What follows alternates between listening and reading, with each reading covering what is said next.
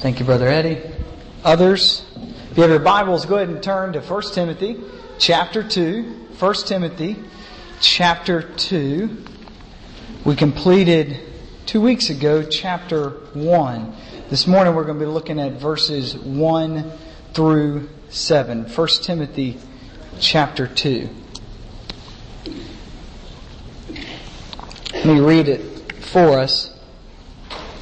Paul writing, First of all, then, or your translation might have a therefore. First of all, then I urge that supplications, prayers, intercessions, and thanksgivings be made for all people, for kings and all who are in high positions, that we may lead a peaceful and a quiet life, godly and dignified in every way. This is good, and it is pleasing in the sight of God our Savior, who desires all people to be saved and to come to the knowledge of the truth. For there is one God, and there is one mediator between God and man, the man, Christ Jesus, who gave himself as a ransom for all, which is the testimony given at the proper time. For this I was appointed a preacher and an apostle. I'm telling the truth, I'm not lying. A teacher of the Gentiles in faith and in truth. Let's pray together. Father, we thank you that uh, we are people who are fed by your word. What we need more than anything else this morning is for our souls to be fed by the living and active word of God. And so we, we come as your people, submitting ourselves to your word, placing ourselves under your word and saying, Oh God, would you speak to us? Would you speak to us as a church about what it means to do church and what it means to, to, to be a church that is after the heart of God? And then, Lord, would you speak to us as, as individual members about what it means to live out the Christian life? Lord, in this area, I just pray that you would bring about a real concern and desire among us, the people of God, to pray and to pray for all people and to do it diligently. Lord, I pray for that. I ask for that. I ask that you bring it about by your Spirit. In your name we pray. Amen. Well, um, maybe one day that's going to happen where I can say, uh, before I preach, I hope you all hear this well because I've got this one mastered and it's going to be a good one for you all. Um, that day's never come, and that day is certainly not today in this text. Um, it has been a, a very tough text to prepare as I look at what it's asking for my life. Um, and, uh, and and hopefully you'll do that. One, I told somebody one time that preaching to me is about misery uh, loving company.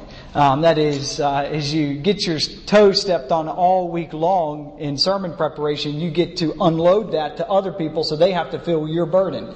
Um, and so maybe that's what we're looking at this morning. Well, I've titled the uh, sermon "When Prayerful Dependence." Met mission mindedness. When prayerful dependence met mission mindedness uh, and or mission mentality, and I did that because uh, that is uh, those are both core values of what we've been walking through on Sunday nights. Uh, we want to be a church that is prayerfully dependent, and we want to be a church that has a mission mentality. And I could not imagine a text joining these together any better than this text does. So let's, let's, um, uh, if we move to the next slide, the way I've laid this out is, um, and it's going to get bigger later. So if you're having a little trouble seeing that, that's okay. It'll it'll get bigger. I want you to see though the outline of the passage. One of the things you have to deal with when you're dealing with an epistle, and in particular when you're dealing with a, one by Paul, is you have to try to lay out what exactly is being said here. Um, because there's so many clauses and then clauses underneath those and clauses underneath those that if you're not careful, you'll get lost as to what the main point is, what's being argued for, and then what's used as argumentation for the argument or what's used uh, to substantiate it. There's one main point, and that's why I don't want us to get lost. There's one main point that Paul is arguing for in this passage, and that's at the very top. That is, I urge that prayers be made for all people. That's his point. I urge that prayers be made for all people. Now, to do that, he is going to then make an argument, two arguments as to why that is. Uh, and we're going to look at that. And then we get to the last of those two arguments, he's going to give us two reasons why we should believe that one.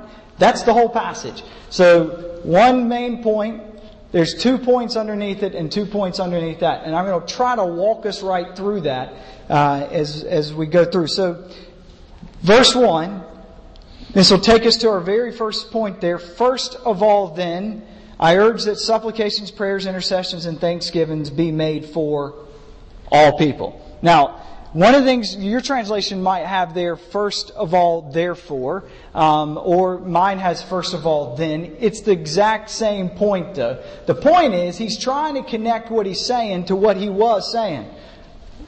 One of the general rules when reading the scriptures, it's not just the scriptures, it's with any text. If you see a therefore, stop and ask what? What is it therefore? That's exactly right.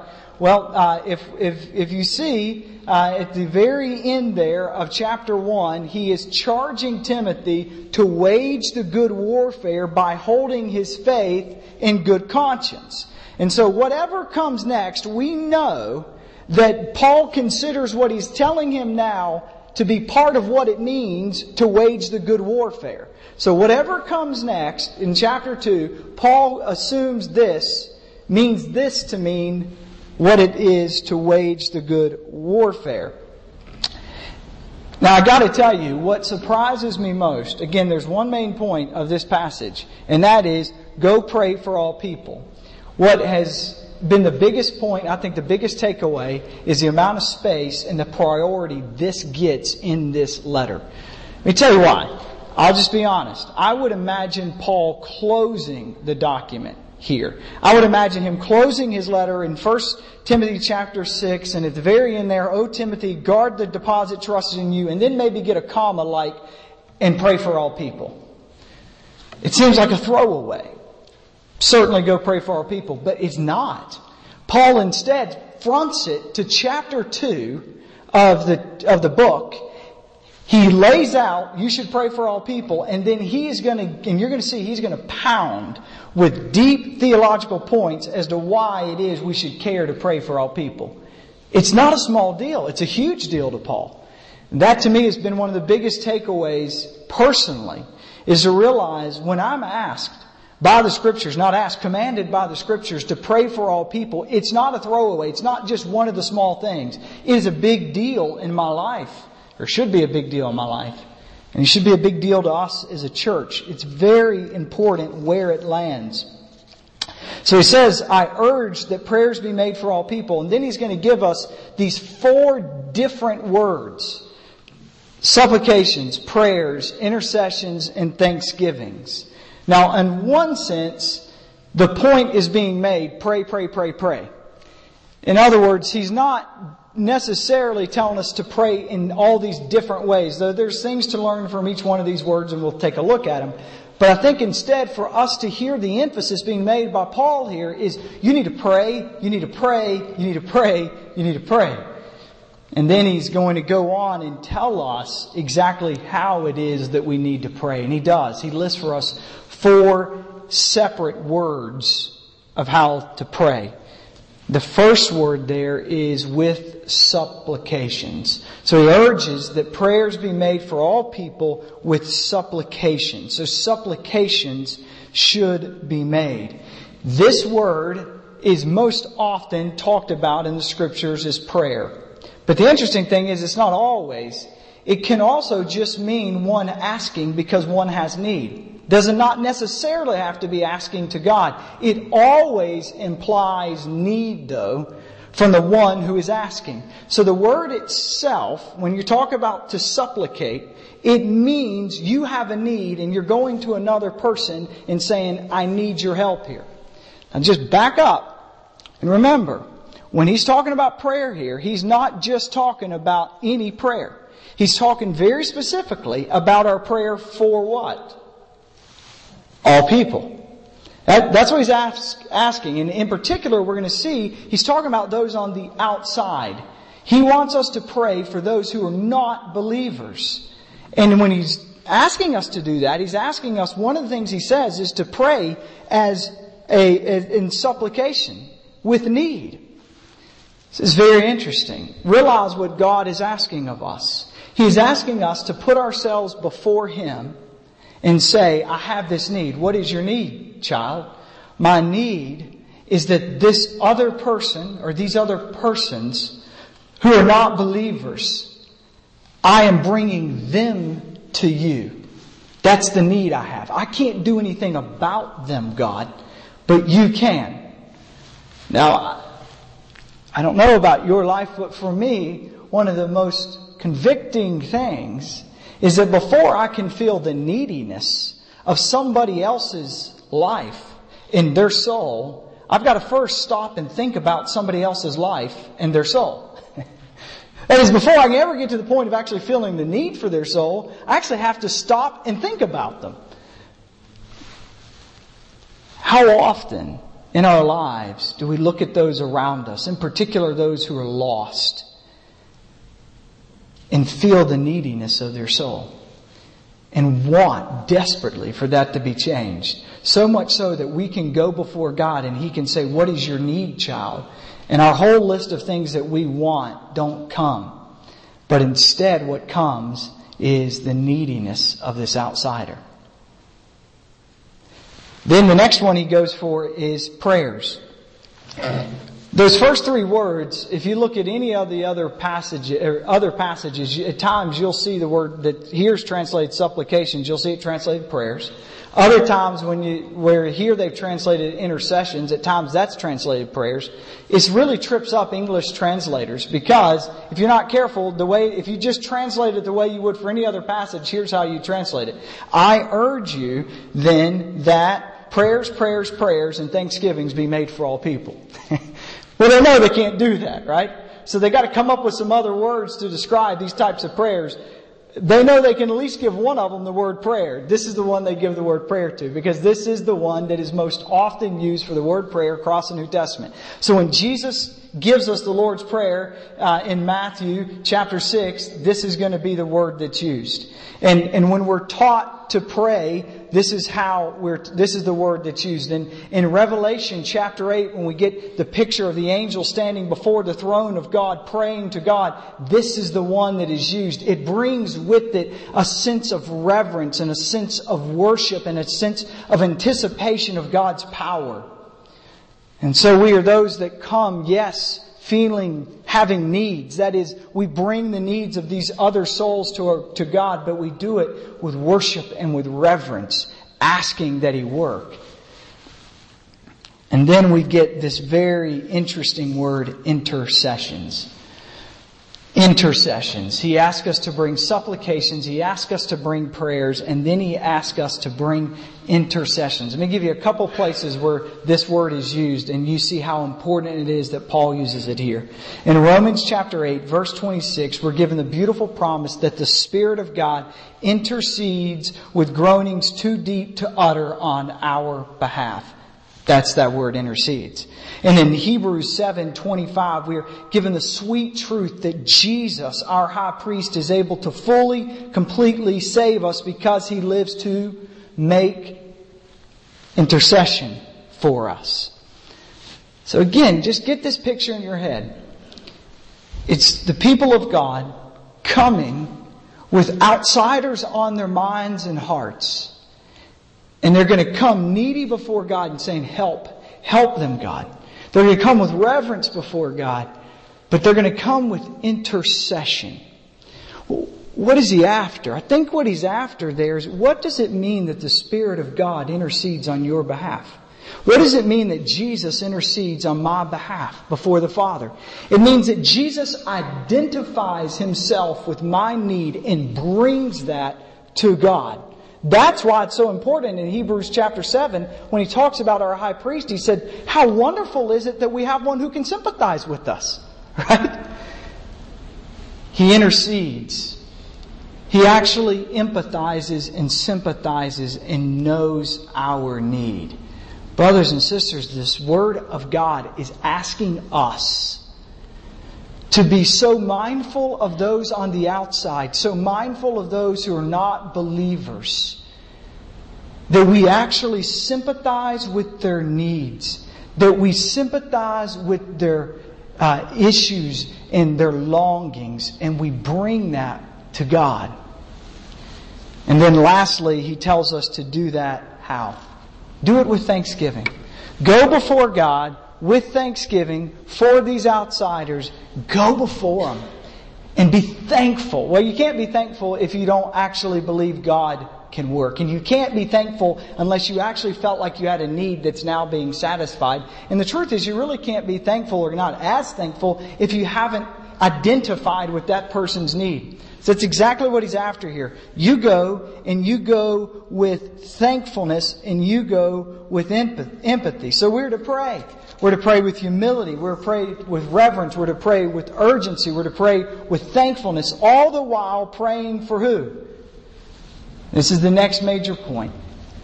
We're to pray for all people. We're to be those who pray for how many? All people all people. So, and I think this is really important to get what Paul's after in this passage. You, you could miss it if you, if you misunderstand that when he says all people there, what he's, what would not fulfill this is for us to do this. On your way to bed at night, say something, you know, in passing. Lord, thank you for today. Thank you for watching over us. And God bless all men everywhere. Amen. Now, that would feel like that's taking care of what Paul's asking, because you just prayed for all people everywhere, right? That's not what he's after. That, that wouldn't fulfill it. What he is saying is something more on the lines of, I want you to pray for all people because I want you to know there's not any group of people for which you should not pray. Let me say that again. I want you to pray for all people because I want you to know there is no group of people no matter their, their nation of origin, their gender, their, their race, their socioeconomic status, their political uh, uh, uh, moorings, their, uh, their preferences, their past or present sins, none of them are excluded, should be excluded from your prayers. All of them should be brought before God. It's an urgent pleading. And when you hear that, when you hear that God says, go pray for all people, I'll be honest, I think we would hear that and think that's something that you would get at the end of a Hallmark card. And God bless all people everywhere, amen. Or something you'd see on Valentine's candy, right? Some, some small little statement, romantic statement. That is not what this is after. Instead, this is an urgent pleading from the Word of God to the people of God. You need to be people of prayer for those who do not believe. And then he zeroes in a bit more. Not only are we to pray for all people, but we are to pray in particular for kings and all in high positions. Look at verse 2. For kings and all who are in high positions. We pray for all people, but in particular, we're to pray for our leaders. Just let that one swallow that and feel that. We're commanded by the Word of God, no matter what we think of our leaders, to bring them in a meaningful way before the throne of God and ask that He help them. That's what the Word of God is commanding us to do. It's what Paul was commanding his people to do. And, and I know, I know that many of you are saying to yourself, it's just going to be really hard for me. for whatever reason, I, I don't like this current administration. Maybe that's your thoughts. Look, people, this is Paul. He's writing us either imprisoned or in between imprisonments in Rome, imprisoned under a guy named Nero, who will in very short order chop off his head. Just get that context. And what about Nero? Let me tell you what, no matter what you think of current leaders in the United States, they look like poster boys for justice compared to Nero. I promise you. Nero, he's elected uh, in AD 54, not elected, he became emperor in AD 54 of Rome after his mommy poisoned his daddy and killed his daddy so that he could take his job at the age of 17. Now, I don't have, like Chad, I don't have a PhD in psychology, but I know this. If your mommy poisons your daddy so that you can take his job, it's going to leave a mark. And it left a mark. Let me tell you about Nero's life. He was, a, he was neurotic. He was incapable of making good decisions. He was crazy. The stories of Nero's craziness uh, give historians much to talk about. In AD 55, one year after taking over as emperor, he had his step brother Britannicus killed. In AD 59, his mother, who got him his job by poisoning his daddy, he had her executed. In AD 62, he executed one of his wives. Later on, one of his counselors was forced to commit suicide, and there's debate as to whether he was forced because Nero made him or because Nero was so crazy he felt better dead than to counsel him. And what about Christians? Well, Nero was known to feed them to dogs. He was known to nail them to crosses. And it was said that he would take Christians and tie them on a stake and burn them in his garden to offer light so he could see his garden at night and enjoy his garden. The man was absurd, ungodly, a sick ruler. And Paul writes to these people and says, What should you do about this man? You should pray for him. Now, I'll be honest. On one hand, I could see that coming. I could see me saying, You should pray, and your prayer should be something like this God, obliterate that crazy monster. Right? That seems like the prayer you would make. But no, he instead says, You should pray for him, and you should pray for him in sincerity with humility, feeling his needs, interceding, being empathizing actually with Nero, and taking him before God. Now I find that incredibly, incredibly convincing and convicting. What comes next is just beautiful. So you hear all this and you go, okay, we get it. We're supposed to pray. And Paul kind of knows that if he's not careful, this is not going to be taken seriously. That people are going to go, yeah, yeah, yeah, that's not that big of a deal. Tell us about the other stuff. So Paul then weights it with some real theological umph. One of the reasons, this is unbelievable. Wait till you hear this and you tell me if this isn't helpful for us as American Christians today. He gives us two reasons why we should do what he's telling us to do. Re- he's going to spend most of his time on reason number two, but reason number one is really helpful. That we may lead a peaceful and quiet life, godly and dignified in every way. Now make sure you understand the logic, because that's where all the, the help is here.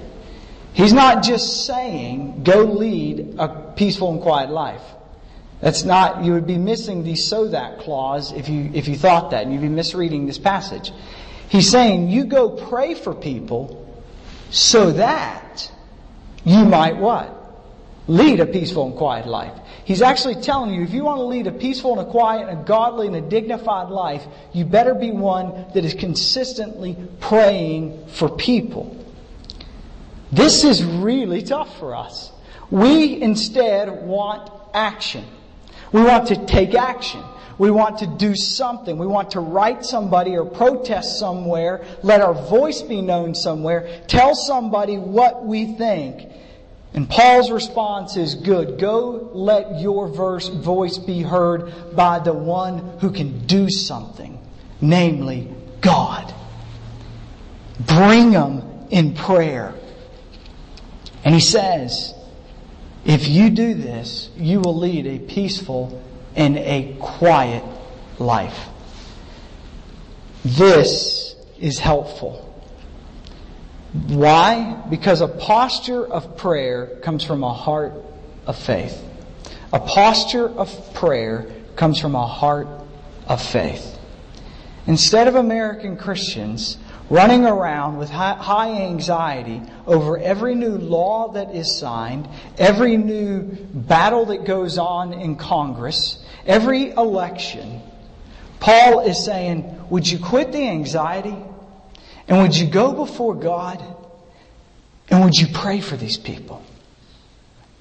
And if nothing else happens, it will calm down your heart and you'll rest. Now, I don't know about you, but I know enough about American Christianity to know that we could take a real good, healthy dose of that medicine.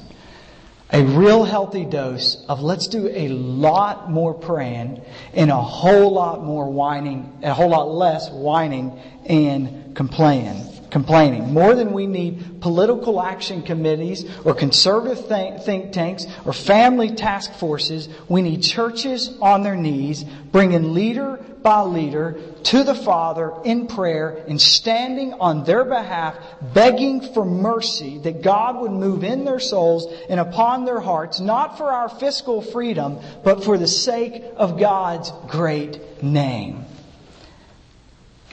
And what would be the result? The outside world would look at the church and say they lead a quiet and a peaceful and a godly and a dignified life. The truth be told, if most people look at from the outside at American Christianity, those who are not inside of American Christianity, but those who are on the outside looking in, I'm telling you, that's not how they're going to describe us. Peaceful and quiet is not going to be the top of their adjectives. And I think I have a pretty good idea why. Because I know my own life. My own life is not characterized by nearly enough praying for the leaders around me. There's a whole lot more whining and a whole lot more grumbling and a lot more complaining than there is praying. And as a result, there's not nearly enough peace and quiet. Just relying on God. He knows what He's doing. He's gonna take care. That's point number one. Do it so that you will be a quiet and a peaceful and a godly and a dignified people. And then the second reason he gives us for doing this.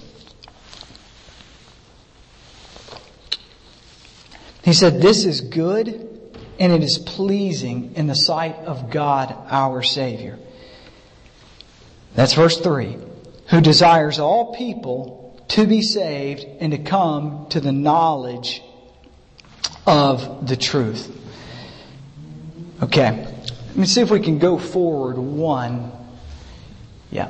Um, I want to make sure before we go too far that you're still tracking the logic of what he's doing because it's really important. Verse 3 and 4 can be summed up as you do this because it pleases God who desires all to be saved. It, it can be summed up this way. Do this because it pleases God who desires all to be saved. But remember, this is used as to substantiate the plea he's making. That is, he's saying, do this. I urge you that prayers be made for all people because it pleases God who desires all to be saved. That is incredibly important. I tell you that because I'll be honest, I, I for a long time misread this passage by going straight to verse 4 and not considering the full context of what it, what it is saying. In particular, skipping over the importance of verse 1 here. That is, if you go straight to verse 4, you'll be left to a lot of theological questions that theologians and Bible students like to sit around in seminary cafeterias hashing. And my wife would say I spent too long in those, um, so I can identify too well. And these questions will be things like, does God want to save all people, but He cannot? And therefore, if He cannot, is He not really all powerful? Or, is God really going to save all people and we just don't know? Or, and the, the list continues. I, I, I think those are good questions. But I think if you told Paul about this passage that you had those questions, he's going to be perplexed.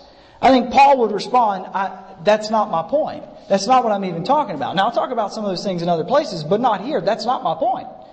Well, what is his point?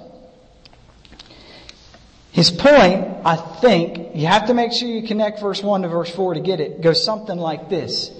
You should be praying for all people, even the ones you dislike and think are beyond the scope of God's saving power. Why?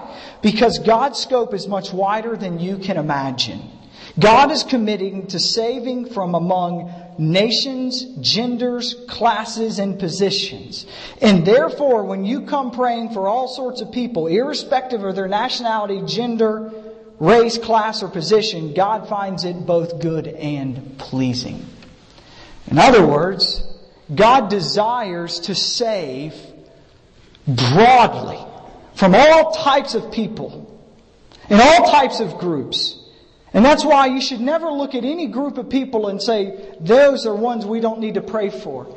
Or they've made me mad, I don't want to pray for them. He's saying don't do that because God is a God who wants to save broadly among all types of people and therefore it only makes good sense for you to come praying for those people. I think this is a beautiful point given chapter 1. How did chapter 1 end? I just love this balance in Paul. Do you remember the last point that we looked at together in chapter 1 was on church discipline? It was on the need for accountability within the church of God. And it was on basically kicking some members out who were teaching a false doctrine. Oh man, you just could imagine how easy it would be for Paul to then zero in and say, and the church needs to be an exclusive club.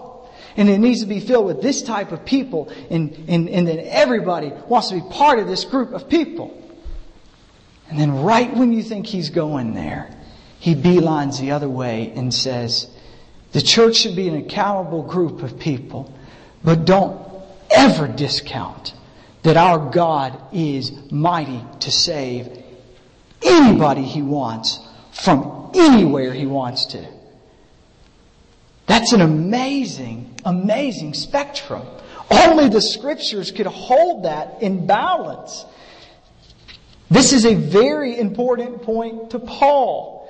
This reason is so important that it gives us, that he gives us reasons to believe it.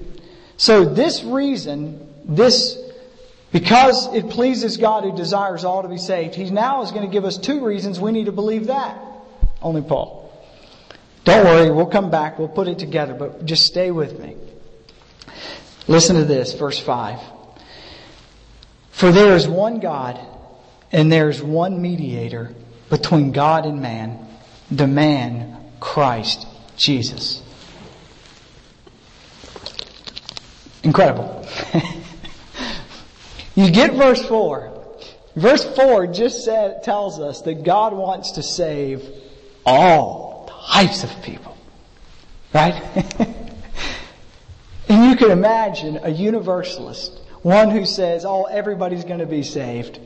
That type of person, you'd imagine them going to this verse and going, yeah, yeah, yeah, yeah, yeah, yeah, yeah, see? And then you go one verse later and Paul tells us what? There is only one way for man to be saved. only in the scriptures. God is going and is willing to save all. But there is only one way that a man will be saved. How? Verse 5. For there is one God, there is one mediator between God and man, the man Christ Jesus. This is beautiful. So you got all these people from all these diverse people groups, and they all have their different gods.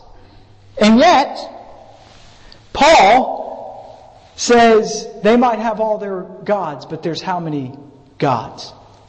There's one God. There's only one. And if they're going to be saved, they're going to be saved by the person of Jesus Christ. That's the only way. Now that makes good sense given his argument. And therefore you better do what for these people who are serving other gods? You better be praying for them. He's saying, look at them and see they're lost. Look at them and see they do not know their way. Look at them and see they have an impeding judgment coming. And therefore, pray for them. I urge you, Paul says, pray for them and do it diligently. Oh, the balance is the perfect balance. It's the gospel balance. God is a God who saves from all sorts, and God is a God who saves only by Christ. And then, verse 6. Watch this again. it's great. Verse 6. Talk about Christ. He's the mediator who gave himself as a ransom what a beautiful word. What a beautiful picture. Christ is our ransom. Is a ransom for who? all. All. How are you saved? You are only saved by the blood of Jesus Christ. But when he gave his ransom, who did he give his ransom for? Some select group? Some people who, who, who had the in with God? Not at all. He gave his ransom for all groups across the world. There's not one tribe, there's not one tongue that will not be included in heaven because Christ's blood atoned for that many. Right after he tells us there's only one way to be saved, he turns around and says, and God is wildly saving across the nations. It is a beautiful balance it is the balance that the church must strike. It is the balance of being a people who are an accountable people who love Jesus and take the scriptures seriously and hold one another to account and love God and who are praying like crazy for the lost and the dying around them and, and do not care what those people currently believe or what they currently do. They're praying that God would save them and they're banking on the fact that God will do something like that. All because Jesus gave himself as his ransom for many. It's that amazing scene in Revelation 25, or Revelation chapter 5, where we're told, it's a beautiful scene. You got 24 of the elders, you got four living creatures, and, and they're mourning because nobody can open up these scrolls. Nobody can open up the seal. And then it says there, there appears a lamb. And the lamb has been slain, it says. And all of heaven gets quiet. And he walks over and he picks up the seal and it says, they together sang a new song. Worthy are you to take the scroll and open the seals for you were slain and by your blood, listen, you purchased men for God from every tribe, language, people, and nation. Do we believe that?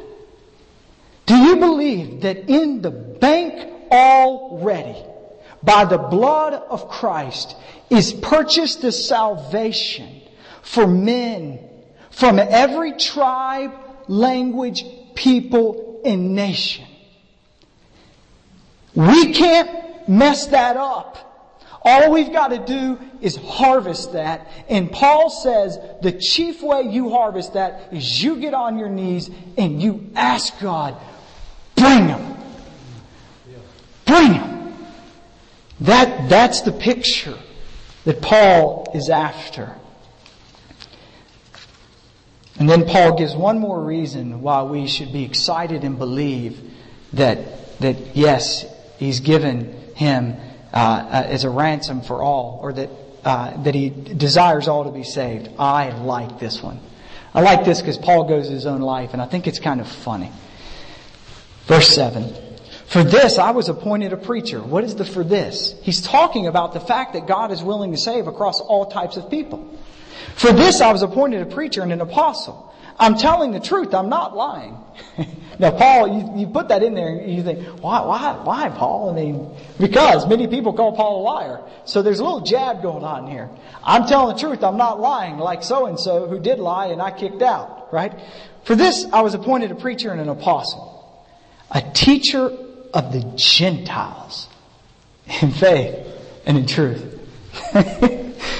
Paul is one of the craziest stories of, of, of just humankind in general, of all of history, but certainly in the scriptures. Just to, just remember where he came from. This was a guy who was persecuting not Gentiles. He didn't care about Gentiles. He wouldn't touch them.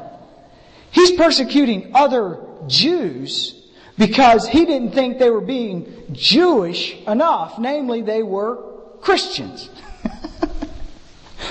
That's what his story was when his name was Saul, right? So he, he's excited. We talked about last time. He talks about this in verse one. He's like, look, I, I didn't just, I wasn't just part of the team of persecuting Christians. I was a head coach.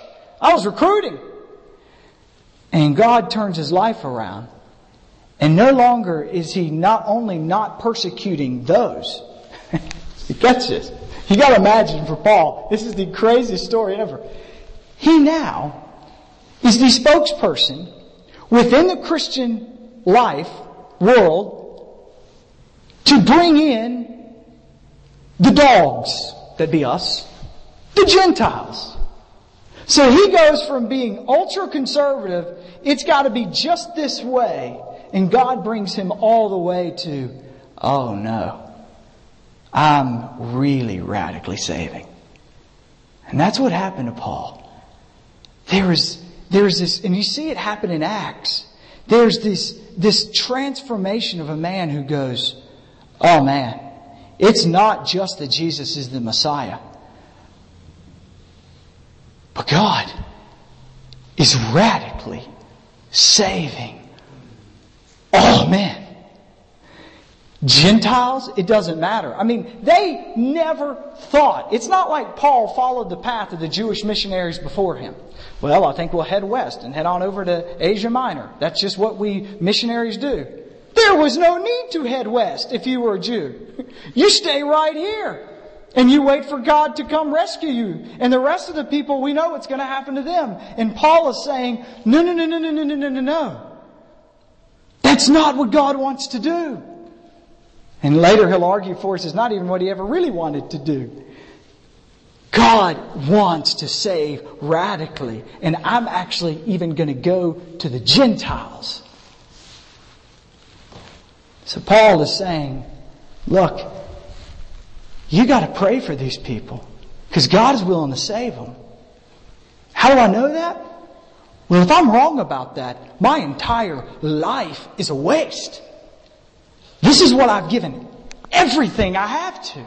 I've given up everything for this point. I've given it all up to believe that He is willing to save even the Gentiles. And I look at that as one Gentile Gentile. I mean, I'm a German Native American. Come on. If that ain't Gentile, there's no Gentile, right? I mean, I'm a German Native American. That's just freaky, number one. But number two, it's unbelievable. I'm a child of the King.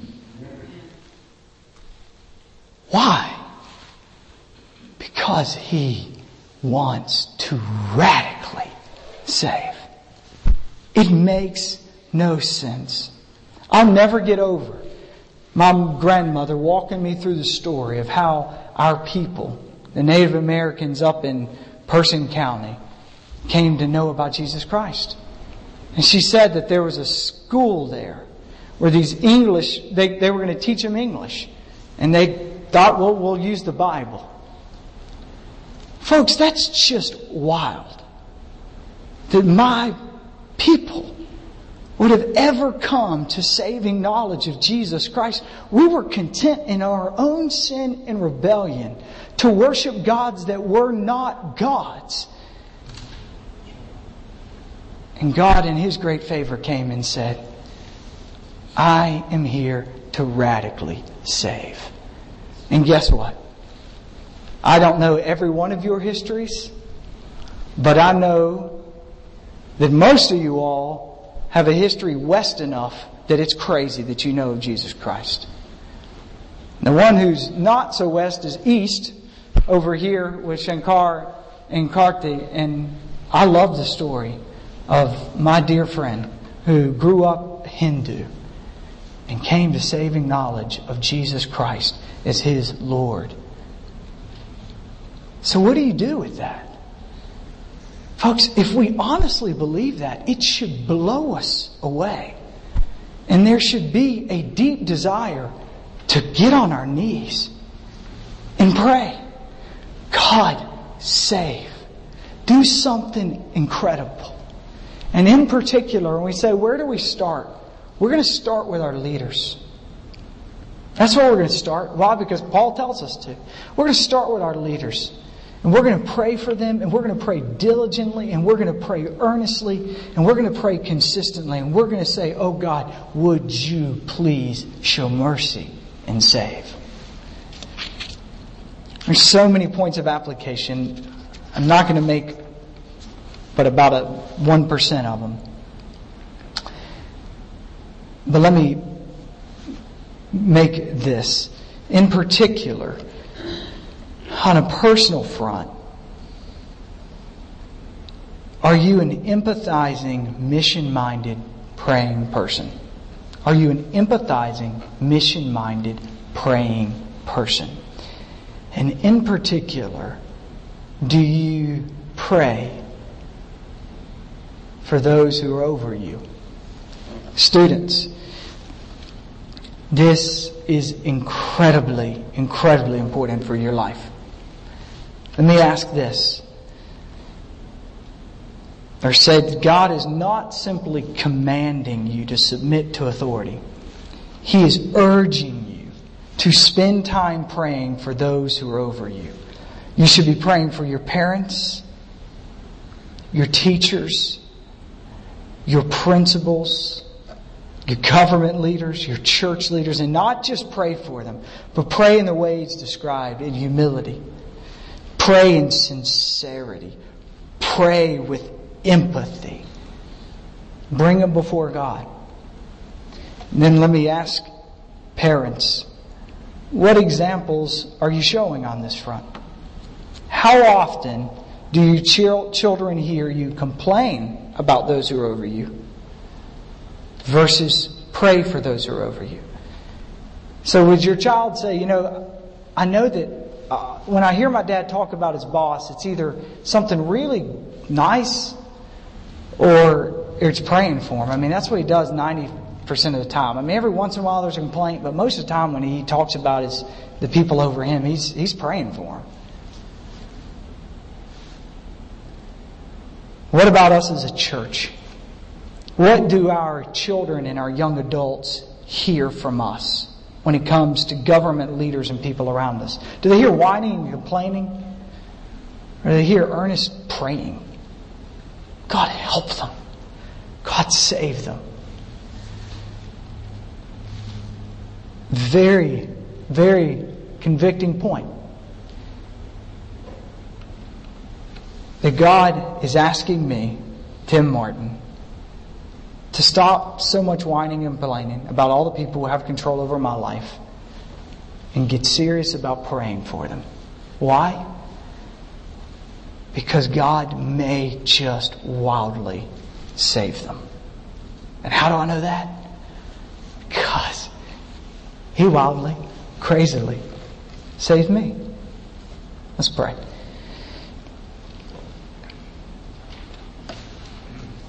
Father, we thank you for your word. It just amazes me that How in the world could this have been penned so long ago and dial so directly in to your people today?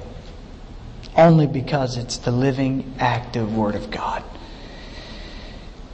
So, God, I pray that you would, in our hearts, in my heart, oh God, bring about a real prayerful dependence and a longing to see you work in radical saving ways.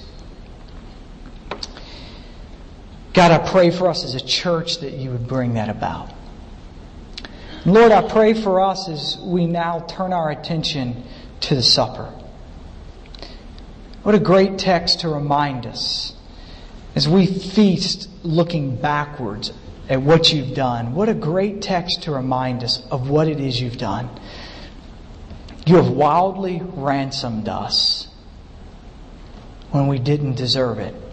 You have saved us when we didn't deserve it. Lord, I pray that that remembrance would be on our hearts. And Lord, I pray that you would use this by your Spirit to draw us closer to you and to sanctify our hearts.